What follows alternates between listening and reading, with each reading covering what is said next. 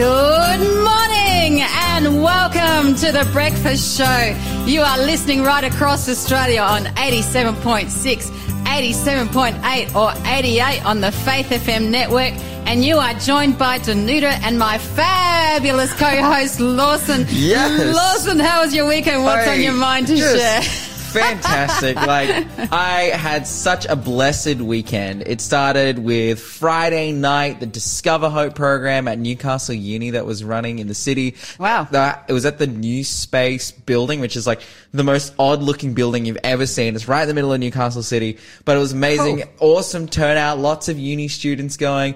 Then I went to church the next day, Avondale University, which is the university I actually study at. Where you go, that's right. Yeah, that's right. Went to church, hung out with my friends in the afternoon, church lunch, and just like an amazing time. And then Sunday. So Sunday, I'm like, because I just like love spending time with people. Oh, we know. Yeah. You're always around people, aren't you? That's right. Last couple of weeks, I've just been spending time with people and, just had my weekends packed. I'm like, I'm just going to have like a genuinely like lazy Sunday. I'm going to spend time at home. I'm going to do my washing. I'm going to sort out my life, ready for this next week to come. And that's the road I was going down until last night at like 12 a.m., like at midnight. I had a friend call me up. Now, my friend, he is not Christian. He's actually of Muslim faith. And he called me up just like wanting to talk about life, wanting to talk. At midnight. Yeah. Is he from overseas? No, didn't know the time. Well, actually lives in Australia. We're just homies. He just wanted to chat and he called me up. And so we had this chat. We're talking about life stuff and guy stuff. And then he's asking me like, so, Lawson, like, why did you become Christian? And then turned into me telling him my testimony and just praising God, all these different things. But ultimately I got to bed like, really I bet you would have really if it was late. A midnight call. And so I'm here this morning. I'm pumped. I'm ready to go. So that's the way. And I'm sure you're doing fantastically well. Absolutely. As well, Danuta. And coming up on our show today, we have our interview with Kelvin Langman. He's actually coming into the studio today. Kelvin likes to cover weird and wacky Bible facts. We've also got new developments that are happening with malaria. And we've also got our Bible study. We're continuing on the book of Ephesians, God's grace and how it impacts our lives. You're listening to The Breakfast Show podcast on Faith FM. Positively different. And we are going to have our first quiz of today, Danuta. Our first one is, when it comes to Africans in the New Testament, there is a story involving the Ethiopian eunuch with passing reference to Queen Candace of Ethiopia. Ethiopia, I should say. Ethiopia. However, there is only one native of Africa who is named and is an active participant in an account in the New Testament. What was his name? Wow. Interesting one, isn't it? And that's a long question too, so I hope you can remember all of that. We're actually going to give it to you again. When it comes to Africans in the New Testament, there is a story involving the Ethiopian eunuch with passing reference to Queen Candace of Ethiopia. However, there is only one native of Africa who is named and is an active participant in an account in the New Testament. What was his name? So we're after the name of this active participant. So you go in, give your answers to us, text them through on 0491 064 669. That's 0491 064 669. And you'll go in for the prize of the week. And the book is Daniel, Wisdom for the Wise. It's by Zdravko Stefanovic. He's got a great book. I've got his Revelation book, actually. Yeah, wow. Really brilliant stuff. He brings out all these new thoughts relating to obviously he'll do the same here in Daniel. I don't have this one. I'm going to need to get it. I think. Unfortunately, I can't enter the drawer. I know, I can't. But chapter by chapter and verse by verse, he gives practical and thorough commentary on the book of Daniel. So he gives fresh ideas. So the phone number again is 0491 064 669. Yeah, that number is 0491 064 669. And of course, we have that amazing prize. Guys, get in this morning. Danuta, what is happening in the world of positively different news? Yeah, so what we've got today is actually looking at the developments of, just let me go one step back. We're actually looking at My mind's ahead in one space. Mm. We're actually looking at an Aboriginal lady from Indaluka, which is up in the northern part of South Australia. Sure. Which is a small community, a small Aboriginal community of under 300 people. And the exciting thing is that the lady Vicky Kitchi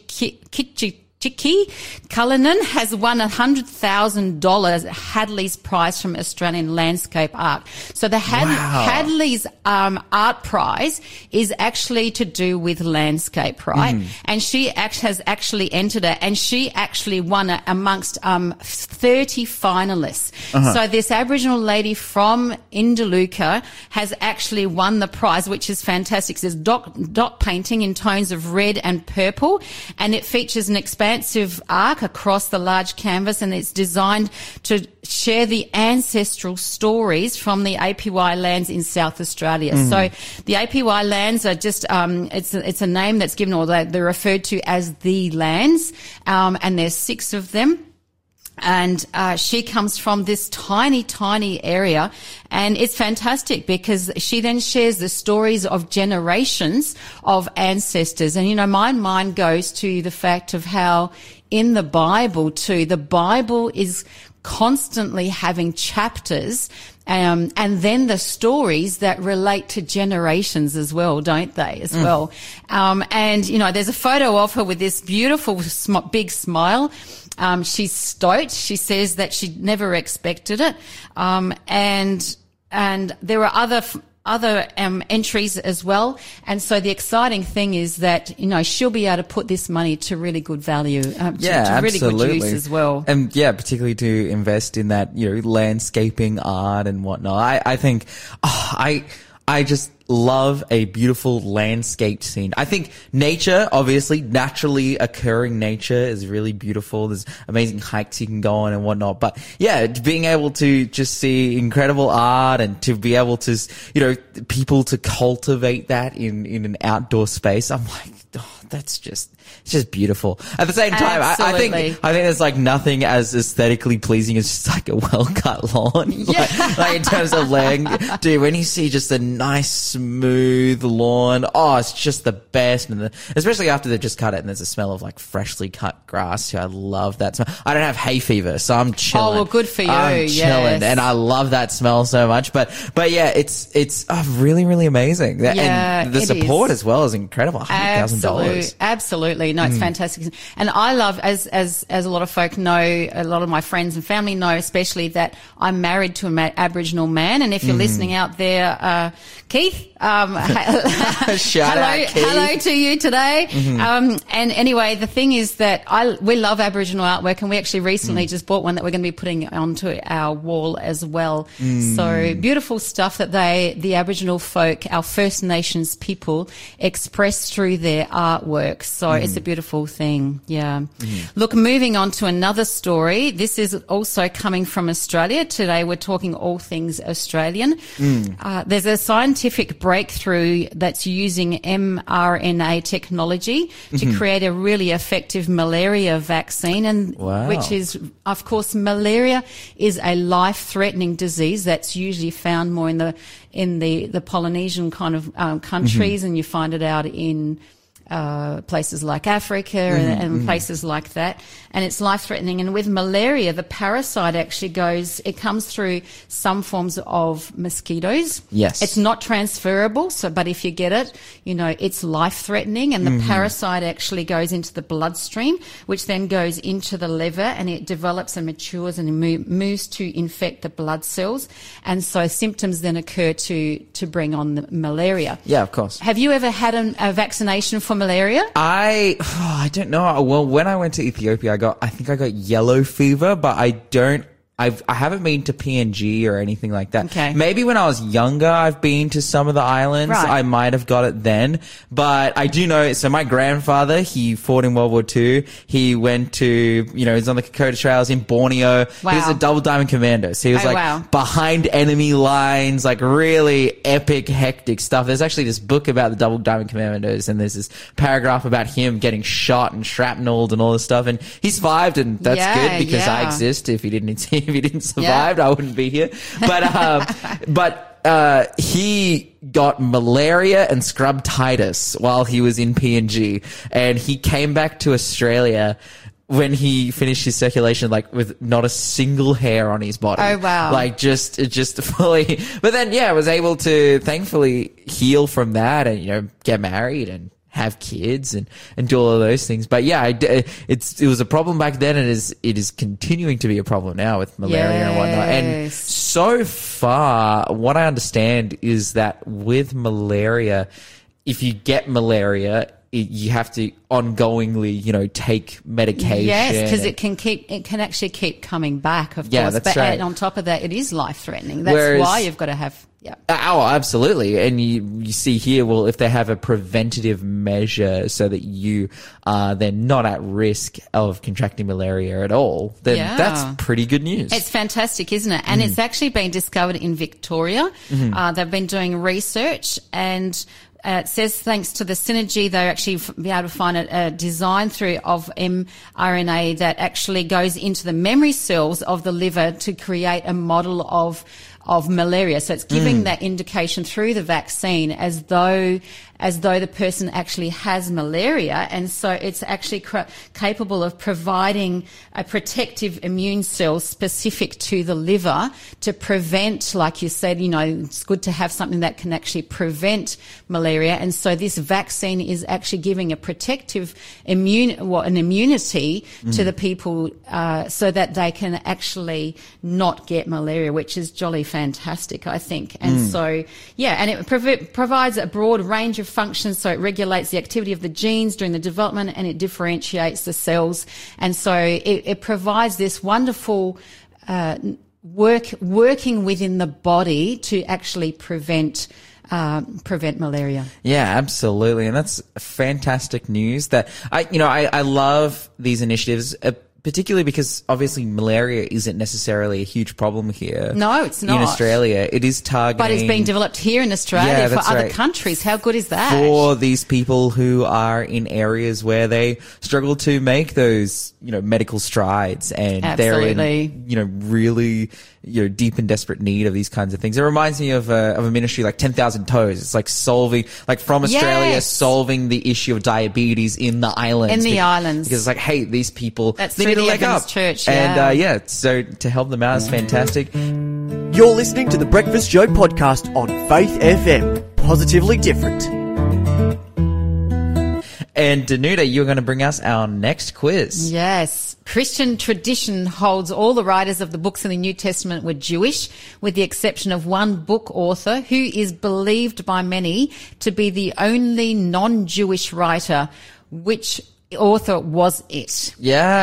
Who is that author is what we're after the name of. So you've got to know your authors. That's the first thing. Know your authors, because some of the books of the Bible are not named after that particular, so the book of Matthew, I'm going to give a clue here. So the book of Matthew is actually written by Matthew, right? Versus the book of Timothy, which is written by Paul. I was like, are you going to give that one away almost? But no. Yeah. No, I love that too, because when people are, I've heard someone one time, it made me chuckle, they're like, a new Christian. I remember being a new Christian and like misquoting John 3:16 and I was standing beside Pastor David Asher, who, for those who know, is like a famous worldwide speaker, and I misquoted John 3:16. He's like, that's cute, because I just become a Christian. But yeah, I heard someone one time, it's like, yeah, when Timothy wrote in his epistle, I'm like, well, he didn't, because it was Paul. But hey, if you know which is the only of the New Testament authors to not be Jewish, 0491 064 669. That's right. And the question again is, Christian tradition holds all the writers of the books in the New Testament were Jewish, with the exception of one book author who is believed by many to be the only non-Jewish author. What is that person's name? You go in the draw for Daniel, Wisdom for the Wise, written by Zdravko Stefanovic, who actually gives a practical and thorough commentary of the book of Daniel, and you will not regret it. It will help you understand the book of Daniel a whole lot better. What have we got in the news today, Lawson? Just before I get into my news, I just want to emphasize New Testament. We had some answers coming in from the Old Testament. And it's a full book author. Yes, and it's a full book author. So New Testament, right. Full book author. You are listening to The Breakfast Show this morning. So last month we covered, obviously it is now July. June is internationally known, particularly in the United States and in the Western world, as Pride Month. Okay, and last June, well, the June that has just gone, there was the big controversy regarding Target. And if you weren't following that, essentially Target lost $9 billion in stock price. Their stock dropped by huge. $9 billion. Target. As a result of boycotts that came because, so they released a, Pride Month LGBT themed line. And some of the designs was made by a British designer who just wholesale makes designs and sells them on internet that's like pro satanic and all this stuff. And we covered this on the show and we talked about this controversy that had started as a result of that. Mm-hmm. And yes, so people like just dipped and there was a huge boycott that took place as a result. But there was another, what made them want to put so much emphasis into that direction? Well, ultimately they were like, the designer of these pro pride clothes, which is something that we already don't agree with, is also like making designs that are satanic as well and selling them. So we're not going to support Target as a result of that. Now, another company which is big in the States, very similar, it's called Kohl's. It's not the same as Kohl's here in Australia, our local supermarket. So it's not food and stuff like that, it's more... Yeah, this one starts with a K, Kohl. It's another, big kind of clothing department store, that kind of thing. They very swiftly took their place and, made bank and sold clothes with designs, it's like... the baby onesies with like, I love my dad's or I love my mom's and, the pride flag or the trans flag or whatever it may be. And they were very successful. And this kind of reflects the other side of the United States that is coming out of some statistics that show that 44% of millennials, voting aged, millennials in the United States, this was a survey that was done amongst voting age people, 44% of millennials believe that referring to someone by the wrong gender pronoun should be a criminal offense. True. So all these millennials. So it's millennials. That's 44% of millennials believe that, if you misgender someone, there should be legislation that prosecutes you as a result. So criminal in the same sense where that, you've got murders and other things put into the same package, just in general. Yeah. You should be criminalized. True. It should be put on your criminal record, these kinds of things. It was interesting to see that amongst Generation X, it wasn't that much less. 38% believe that it should be, in the United States, believe it should be a criminal offense to misgender someone. Now, of course, the idea of misgendering has something that has come into popular lexicon and thought around everywhere, and legality as a result of the trans movement that has taken place. Yeah. And despite this not necessarily being, people being prosecuted a lot as a result of these laws, because there's not a lot of legislation surrounding it, there has been a fair few cases already that we've covered on the show. We covered the show of Joshua Sutcliffe, who was a teacher in the UK, who lost their job. They were fired in 2017 for misgendering a a biological female student. Mm-hmm. And there was a group of students who this person referred to as girls, and this biological female was in that group, and he lost his job as a result, which was then even followed up 6 years later after being, that decision being overturned. They were then just banned from teaching wholesale. So just for that, just for that, we saw a former Mexican congressman. His name is Rodrigo Cortez. Was convicted of a gender-based political violence crime because he referred to a trans-identified male politician as a man who self-describes as a woman, which for me is exactly what a trans person is. Like, you say, okay, they are they're biologically this, from one to the other. They self-ascribe as this, and they described that as a and it was in a social media post as well. It wasn't even in an official, speech or whatnot. And as a result, they were convicted of a crime in Mexico.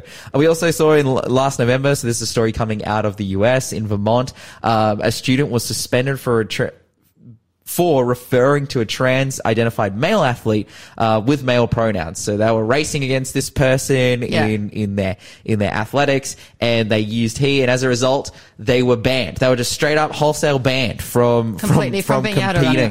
You know, and all of these different stories are coming up and coming out, and it's, oh, we're using the wrong pronouns, and as a result, these people are losing jobs, losing opportunities, even being accused of gender-based political violence as a result. And unbelievable. I was just going to say, it's incredibly sad to see and harrowing to see, because these are crimes that are usually popping up and cropping up against people of faith, because I think it's people of faith who are usually motivated. Make a strong stand for that. Yeah, exactly. And It's interesting to see. So this is what's happening in the West, is that people of faith are being convicted for misgendering people in the most mild sense as well, not in a sense where this person is making a stand saying, this person, I don't accept this person, I hate this person because they're transgender. It's nothing like that. No. It's he, she. That's right. It could even, in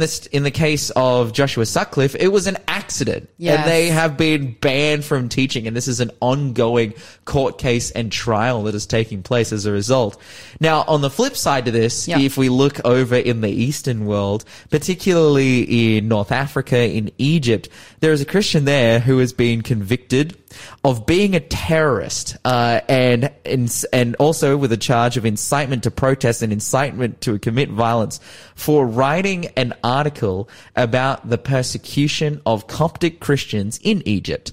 And so they wrote this article saying basically... So they're equating that to terrorism. So they've written an article saying Coptic Christians are being persecuted.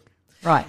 And then they were convicted of a crime, and that crime was terrorism and incitement to riot and to commit violence. Wow. And so it's like, okay, Christians are being prosecuted in the West for saying he or she, and in some cases even accidentally, and even in the East when they talk about this persecution, and in particular this guy, his name is Zaki, his article, it was titled "Displacement, Killing, and Restriction: A Week's Diaries of Egypt's Cops." He was then charged for even bringing up Christian issues at all. In other countries where we're championing, we have Pride Month to champion the issues of those who we see as minorities. When in other countries, when we try to champion Christian issues, they're accused of being a terrorist. That's it. And so I see this as a complete extreme from one side. Right. Yeah. A continued global movement towards the disrespecting and the displacement and all things of Christians and what they're going through and just them not having a voice, ultimately. And persecution. And the Bible speaks of that happening in the last days more and more. You're listening to The Breakfast Show podcast on Faith FM. Positively different. And we are going to have our next quiz. Who was the first to try genetic engineering by trying to get striped cattle from plain coloured cattle? You're getting some really curly ones here too, and I think it is matching with what Kelvin's coming up with, weird and wacky questions, things from the Bible. But that's a really interesting one. That's really cool. Who was the first to try genetic engineering by trying to get striped cattle from plain-coloured cattle? Lawson's got a big smile on his face, and of course, I just love that it's called genetic engineering and not like selective breeding. That's it. I know. Genetic engineering makes it sound like this person living in the ancient world has got, the beakers out. It is, he's got the microscope and he's doing all this stuff. Whereas this is what farmers do today, selective breeding. It's the study of nature. And he's doing things by nature. So it was not selective. It wasn't selective at all. Okay. It was definitely something else. You have to look in the story. We'll talk about it. Okay. We will be talking about it. So there wasn't a selective breeding. Yeah, no. Well, but you said not by selective breeding. Well, but it's genetic engineering, which is really good. I don't know. Look, 0491 064 669 is the number to text. Who is this person? Yeah, who is this person? You go in the draw for the prize this week, which gets drawn on Friday. The Book of Daniel, Wisdom for the Wise by Zdravko Stefanovic. And it helps you unpack the Book of Daniel. So you can use it. Of course, we always say the Bible is the first and most important, and this will help you understand things. But we have Kelvin in today. Kelvin Langman with looking at weird and wacky things from the Bible. Welcome, Kelvin. Good morning. How are we? Oh, good. Fantastic, Kelvin. Yeah, just great to be here. I'm very pleased. This is. I look forward to this each time. Yeah, great. Absolutely. And now we're no longer in the office. I think this is the first time out here to our studio in the rural areas of Kurri, Australia.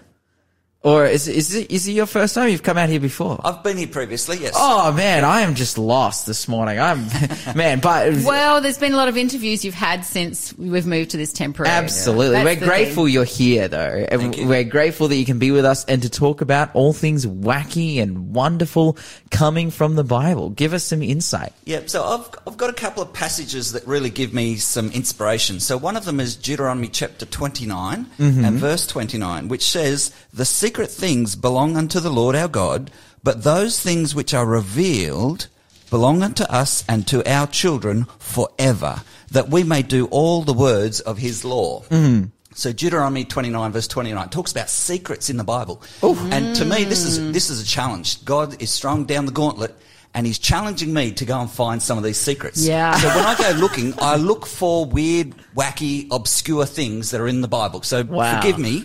But no, that's awesome. That's absolutely good. So that's my inspiration. Here's the interesting thing is those secrets are usually things that you don't know about, but he's saying, I'm going to reveal them to you. Absolutely. If we go digging, and here's the thing, the Bible reveals the Bible. So if we compare the Bible with the Bible, we should be able to learn more about the Bible, which is crazy. Amazing. Crazy thing. So I don't know if you know about gematria. Gematria is where parts of the alphabet are equivalent to numbers. Some people call it numerology, but it's more the biblical numerology is what they call gematria. So this is where we get 666, 777 from, and other things in Scripture. So what we want to look at today is the number 8. So number 8 is very significant. I want to draw some illustrations out of it when we get to the end, but I just want to go through the Bible in a broad brush approach from start to finish, and try and cover as much as we can. And by comparing all of these different occurrences of the number 8, we'll be able to draw some conclusions from that. Yep. So number 8 has significance, and what I want to do is establish the concept that number 8 is all about new beginnings. And you'll see that number 8 is all about cycles or patterns, right? Fabulous. So the 7-day cycle starts and ends with Sabbath.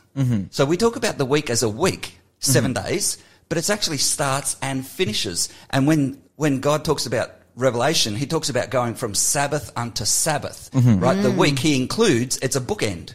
It starts and finishes. So the biblical week, I'll challenge you, is actually 8 days long. Anyway, so when you look at music, like in nature, we find all sorts of things. Music is 7 notes, but you start with C, finish with C, so it's actually an octave. Yes. Right? That's true, because I'm a pianist, so I know that one. Yes, very good. I know that one, yeah. Yep. So there's some other weird things, like in ancient cultures, they would have a watch. Like the Bible talks about a watch. So there would be the first watch in the nighttime, the second, third and fourth watch. But they would also have 4 watches in the day. So throughout the whole day, in 24-hour period, they would have 8 watches. I'm loving this so far because we've got 7, which is a number that represents completion and totality. That's right. But then 8 plus 1, we then see that it represents the cycle of a new beginning. So you're saying the cycle of a full, like the completion of a full week is 7, but the cycle is then to 8 because that 8 begins the cycle again. Yep, so 7 is completeness or fullness, right? Or perfection. Perfection, that's sure. But perfection plus 1 is a new beginning. So that cycle or that perfection starts all over again. Oh, I love my head's gone into a certain space, but I'll let you go first before I go there. All right, so we've got these watches, 8 watches, 4 throughout the day, 4 throughout the night. So starting, so there's different expressions of 8 in the Bible. So we're going to go through and have a look at a few of them. Genesis chapter 1 actually goes through. There are 10 utterances that God makes. And God said, and God said, and God said. So 10 times he talks to bring about in chapters 1 and 2, mm-hmm. 8 of them directly refer to creation. Mm-hmm. Mm-hmm. So here we are, God is creating a new world, a new creation, and he uses 8 utterances to bring creation into existence. Mm-hmm. So Adam and Eve were created on the Friday, the preparation day, so day 6. On day 6. But their first day was Sabbath, which they rested, right? Mm-hmm. So what did they do on Sabbath? Probably just wandered around and have a look, I don't know. But they didn't do any gardening. They would have been living their best lives. It would have been incredible. So and in relationship with God. That was a time of relationship with him in his presence in probably even more powerful way than during, but their first day was in the presence of God. Mm-hmm. Absolutely. But their life started from a Jewish perspective or from this gematria concept.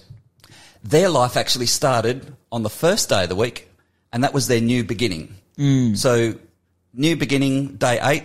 And it's interesting, in the Bible it mentions that when a child is born, they don't actually name it until day 8. Wow. Right, so it's considered an individual and it has a new beginning. So day 8, they wait and see the character of the child, and then they name it according to its character. Wow. So this is number 8. I didn't know that it – because I'm like, wow, it seems that these names of children are very much in line with what they end up being like and, like, the thing – I'm like, wow, is it just the God influence the name, but somehow they're able to do some kind of character after 8 days of the baby being born and then that's somehow reflected through the rest of its life. Yeah, it's crazy that they can look forward into future by just looking at those first couple of days. Mm. Okay, so when you look at 1 Kings chapter 8, verses 65 and 66, King Solomon has the temple built and it is ready for the grand opening. What does he do? He has a party. Yes. For 7 days. Mm-hmm. And then the day after this party, he opens the temple. Mm-hmm. So on day 8, a day that represents new beginnings, he opens the new temple. Right. Right. So you see this concept developing? The concept of matching it together, yeah. Yeah, absolutely. New thing, new beginning, new opening, new opening of a whole temple. Yep. Mm. So when you go ahead and have a look at Abraham, you can go through and add up all the different covenants that God made with him, and guess what? There were 8 of them. Covenants. Mm-hmm. So when you look at Abraham, with all of his wives, if you include all his wives, guess how many children or sons that are mentioned in Scripture? Is there 8? 8 boys, right? When you look at Joash the boy king, he was amazing because prior to him there was wickedness in the country. Absolutely. So he comes along and changes all of that and knocks down all the Asherah temples, all the poles, and then redevelops this worship of Yahweh, right? Yeah. Mm. So he does it. And guess what? Dun, dun, dun. He's 8 years old. Yes, so he is. Symbolising new beginnings. Wow. When you look at Jesse. Sure. So Jesse had multiple sons who were to be viewed with the propensity or the possibility of them becoming king. Yes. Mm. However, he went through 1, 2, 3, 4, 5, 6, 7, and it took him to get to child number 8 who was King David. That's it. So King David is a symbol of new beginnings in Scripture. Wow. Of course, the new beginning of the line of the kingdom as well, of taking over from Saul and his lineage. It was a new beginning for the genealogy of those who would be in that position. Yep. That's right. He was in the lineage of the genealogy of Jesus as a really significant one. Yep, absolutely. So when we look at Scripture from start to finish and we look at how many resurrections there were, so there was Jesus Christ, the resurrection of him. However, if we look at all the human beings that were resurrected, we have Elijah raises the widow of Zarephath. Mm-hmm. Elisha raises the widow's son. Mm-hmm. She was a Shunammite woman. You've got Elisha's bones in the grave, and when someone throws a dead body in there and touches his Elisha's bones, he comes back to life. Mm-hmm. You've got Lazarus raised to life. You've got the widow of Nain. You've got Jairus' daughter. You've got Eutychus, and you've got Tabitha. 8 people in Scripture are raised or resurrected back to life. Wow, that's powerful. It is. So let's skip forward into New Testament. There are 8 Beatitudes.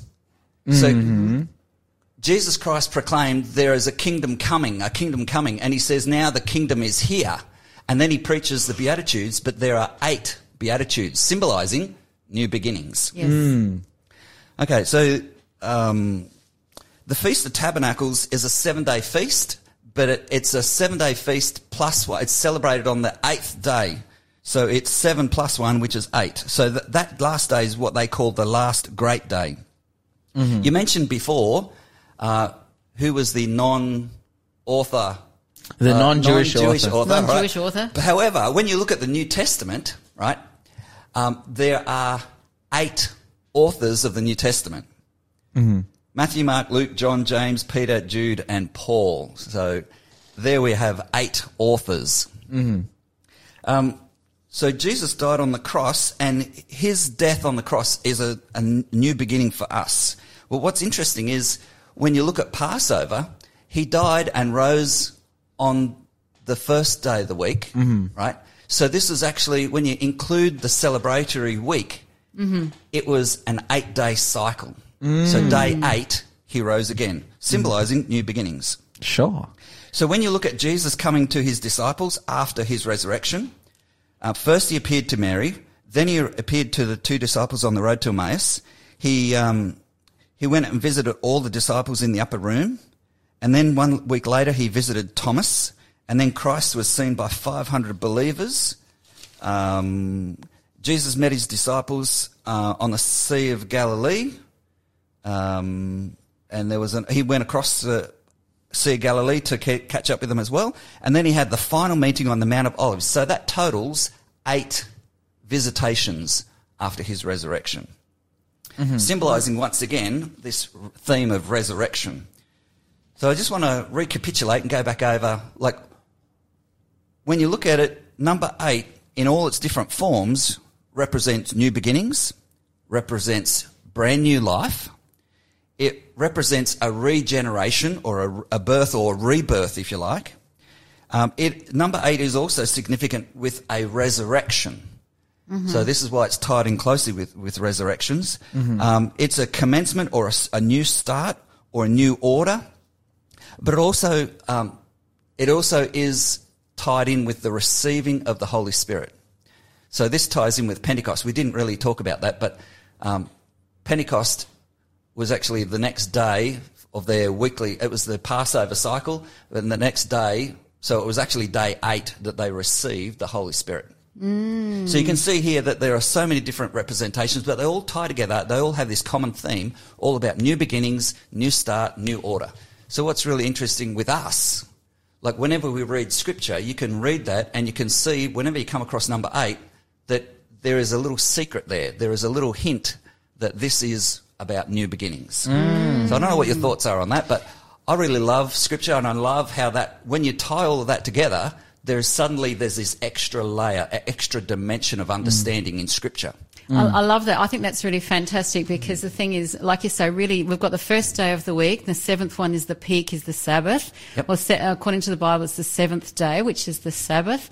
It's the real pinnacle of God's creation. And what you're saying is that next day brings around the cycle fully. And, you know, when you're talking about numbers, I actually remember about a year ago finding... I was researching numbers in the Bible, because you've got 3. Each number is actually done several times in the Bible. Mm. And so, like you say, number 7 gives completion, perfection. Number 3 comes up a lot as well in the Bible, and number 12 comes up a lot, and number 8 has got sense. So each of those numbers, interestingly, have actually got significance in the Bible. Absolutely. And so, amen. And the number 8 is one that, because it's not necessarily mentioned or written about, as in mentioned number 7 or number 2, number 3 or number 12, like the others are, we don't necessarily stop to look and unpack that, do we? And so you've unpacked it. Yeah, thank you so much, Kelvin. And that's not the limit of it. There's more if you were to dig deeper, but that's in a nutshell. Yeah. That's awesome. That's Thanks for being a part of the Faith FM family. Join our community on Facebook or get in touch at 1-800-FAITH-FM.